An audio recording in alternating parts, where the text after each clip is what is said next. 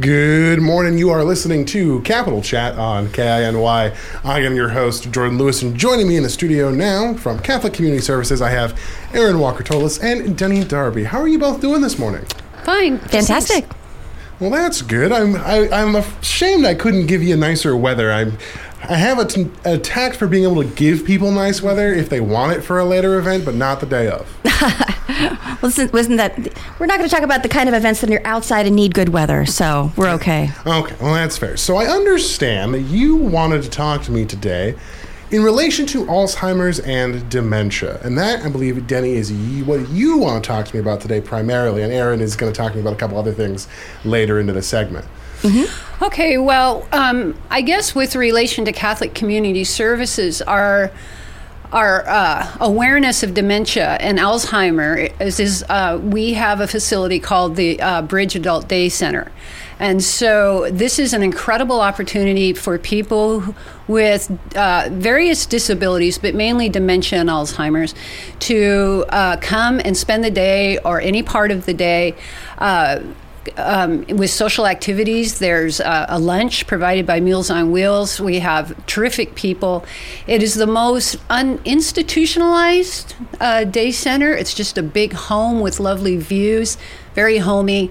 Um, so Alzheimer's and dementia, a lot of people get this, these terms confused in that Alzheimer's is a type of dementia. There are several types of dementia. Um, as far as Alzheimer's go, that's about 60 to 70 percent of the types of dementia, but there are people that suffer suffer from things like vascular dementia, which they get from like having a stroke or when blood cells or uh, cells in your brain die. Um, and then different diseases like Huntington's and Parkinson's disease also um, present with a particular form of dementia. So in the United States, dementia, there's about 6.5 million people living with Alzheimer's, particularly. And most of the people are uh, 70 years and, and up with, with Alzheimer's. However, there is early onset Alzheimer's, which uh, accounts for about 10% of people with Alzheimer's. And dementia, too, is an interesting thing, and that younger and younger people are getting dementia. So, one of the things uh, scientists are looking at is um, how is our environment affecting dementia and toxicity in people. So, um, it is a problem. Um, I also am a family caregiver support advocate, and I help administer a grant where we help people, caregivers, care for elders that uh, they could be related to or uh, live next door to. The one thing about dementia is that um, the biggest burden, although the people that have dementia is extremely difficult for them, our concern uh, is also with the caregivers. And so it's really um, an issue of support um, in the family and in the community to try to help caregivers. And that's what Catholic Community Services tries to do. Okay. And it's interesting to hear you mention, you know, the, the work that you know, the stress that can be put on the caregivers. Uh, I'm sure I've mentioned on air before, but I largely grew up within uh, Providence Extended Care, which is a medical facility up in Anchorage, and that also had Alzheimer's and dementia patients as well. And so I remember growing up kind of in that environment and kind of seeing it, you know, from a as a, from a, at a young age, I've always kind of been able to see that aspect of it. And then I also had my my great grandfather who passed away largely before I could remember, but he also had Alzheimer's. So it's definitely one of the things I'm I would say within the medical world, I'm maybe a bit more in the loop on. But I do think it's interesting to, that you mentioned that they are actually, I guess you could say the same root condition, I guess is the word I'm looking for, but there's different variations there. I would say that dementia is an umbrella word, and there's different types of dementia and Alzheimer's that fall under that umbrella of dementia. Yeah. Okay. And so, what are some of the things that CCS is doing with this?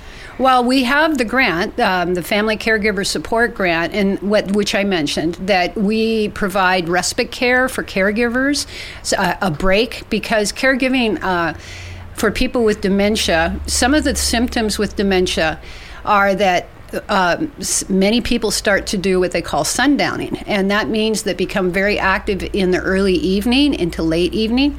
So, if a caregiver's been looking after that person all day long, and then they get active at night and the caregiver can't sleep, that's when caregivers really start to fall apart because they're not getting enough sleep.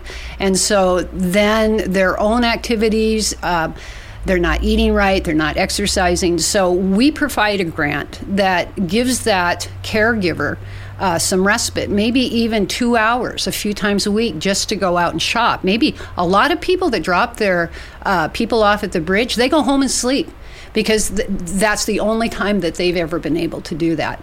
So that's the kind of service. Okay. And, and how long has that been going on for? That's another question that I would be curious about. With dementia? Uh, with the bridge. Oh gosh, quite before my time. So it's been probably at least 15 years. Okay. Yeah, yeah. We're the only uh, adult day center in Juneau. Um, it's definitely a service that's deeply needed. And, you know, during the pandemic, um, you know, we, of course, every, all seniors were sheltering in place. Um, honestly, the caregivers um, got a hold of us within the first month, the first six weeks, and said, when are you going to reopen? Um, basically, the consensus of the caregivers was that they felt the risk, they saw their loved one declining very quickly. The activity, the, you know, the structured activity, the stimulation. Um, we have exercise class. I mean, there's so much to do. It really keeps helps folks maintain what they have. And when folks were isolated at home, they saw a steep and dramatic, uh, frightening decline in their loved one's ability to function. And they came back and said, "What are you going to reopen?" Because honestly, we're more scared of them not getting this service than we are of COVID.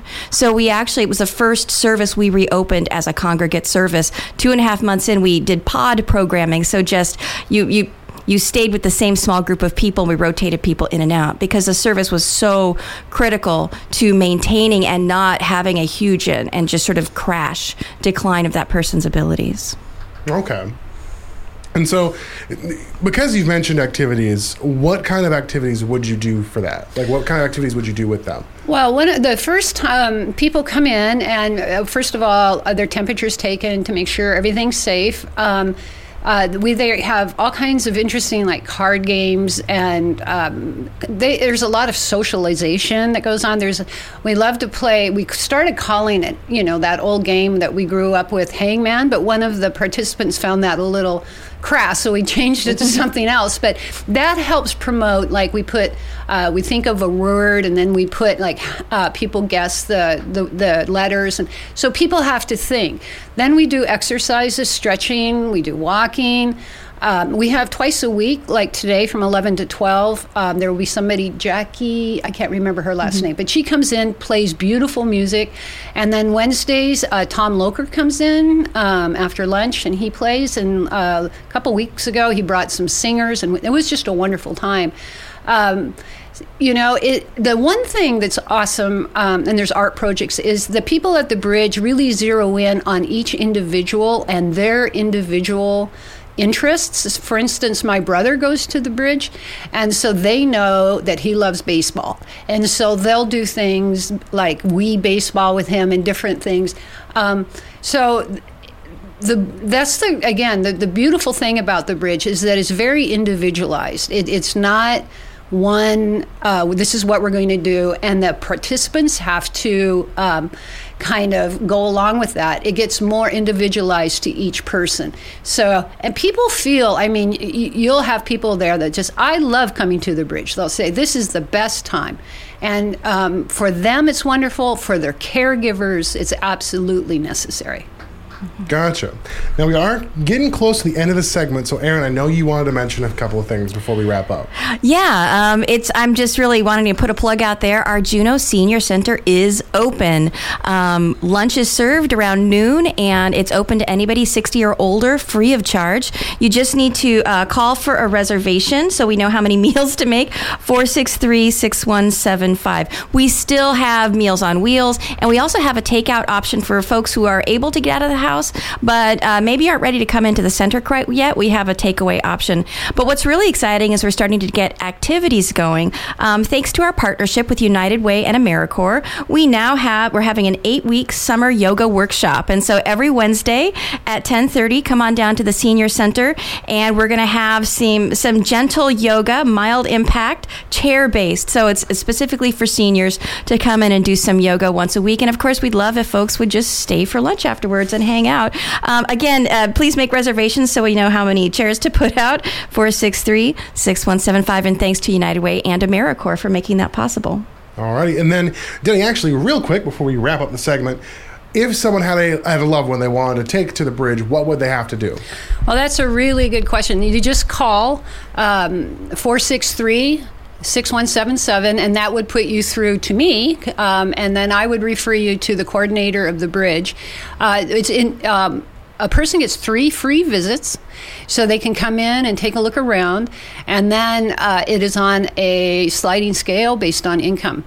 But one thing I really want to plug in there is we need people at the bridge, and the bridge is like an incredibly important uh, facility for the city, and we're having a real hard time finding people. And we had to actually close on Fridays because the bridge was so so, so short staffed. So, if you have a desire out there to work with these incredible people, please call. Uh, I don't think that you will regret it. And then, what is the number they could call? 907 463 6177. All right. Well, Aaron and Jenny, thank you both for c- taking the time to come on to Capital Chat with me this morning. I think that's a lot of important information for folks to know. You are listening uh, to Capital Chat on KINY.